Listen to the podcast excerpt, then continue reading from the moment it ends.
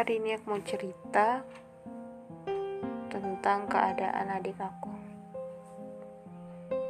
Tepat di hari ulang tahunnya tanggal 13 Januari.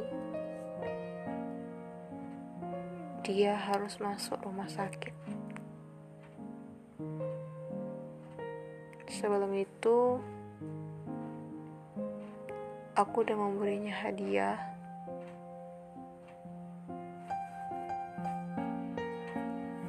dan keesokan harinya saat di hari ulang tahunnya aku ingin memberikan cake ulang tahun. Tapi tak diduga. Tiba-tiba dia dijemput dari kampusnya oleh orang tuaku dan langsung ke rumah sakit untuk melakukan pengecekan ternyata dia harus dioperasi. Dia mengalami sakit usus buntu dan aku melihat air matanya. Pasti sakit sekali.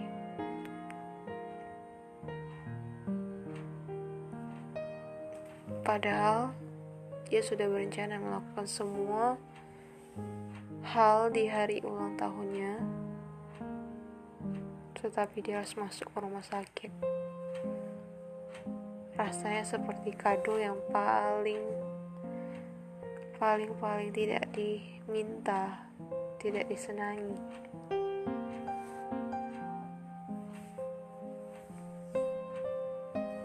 Satu harian di rumah sakit. Ibuku berkata, dia harus dioperasi dan berpuasa 8 jam.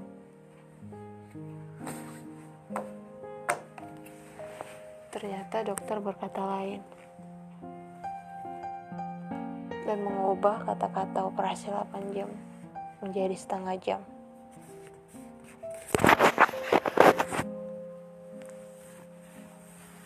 Dalam waktu setengah jam, dia dioperasi. Bahkan dia baru sempat untuk berpuasa.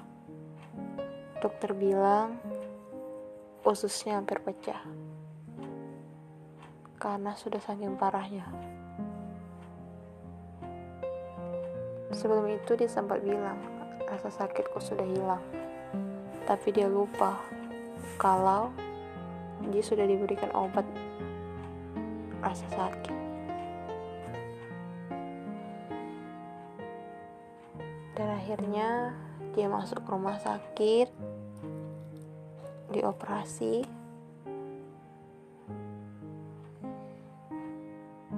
Dan sampai malamnya tiba biasanya aku tidur bersama dia. Kami menceritakan hal yang gak penting. Curhat gak jelas saat dia tidak ada,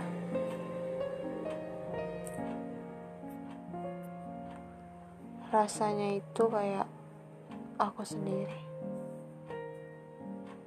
Suntuk, gak tahu mau ngapain.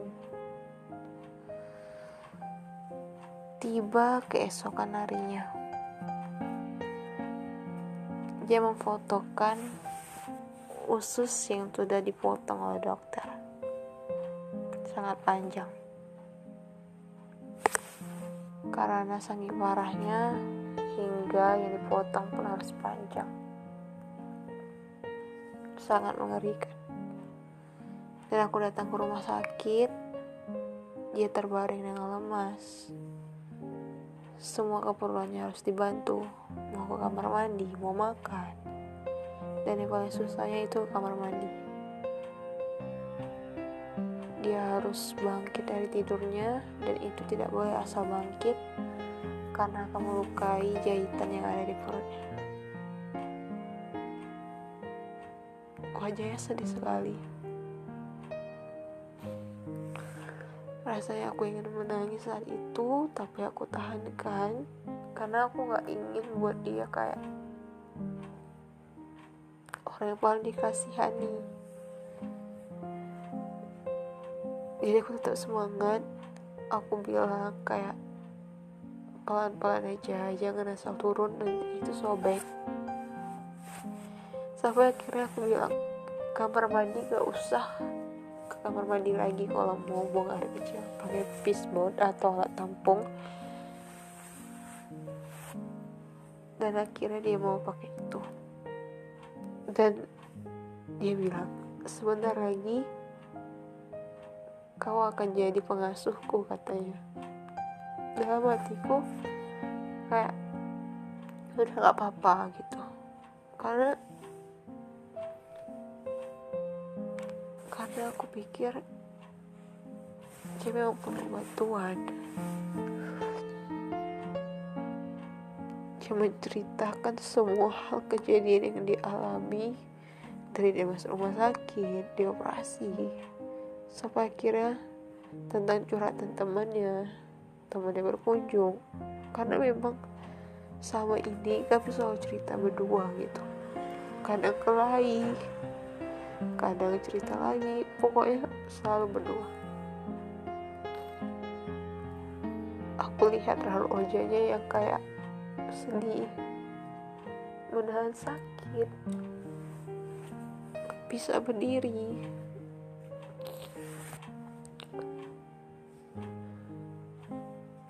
Aku harap Tuhan memberikan kesembuhan padanya, pada adikku.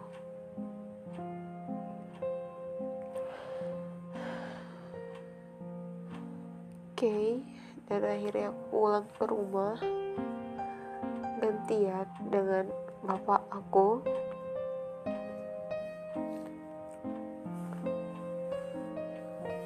Dan dia masih nitip pesan bawakan baju aku untuk besok ya.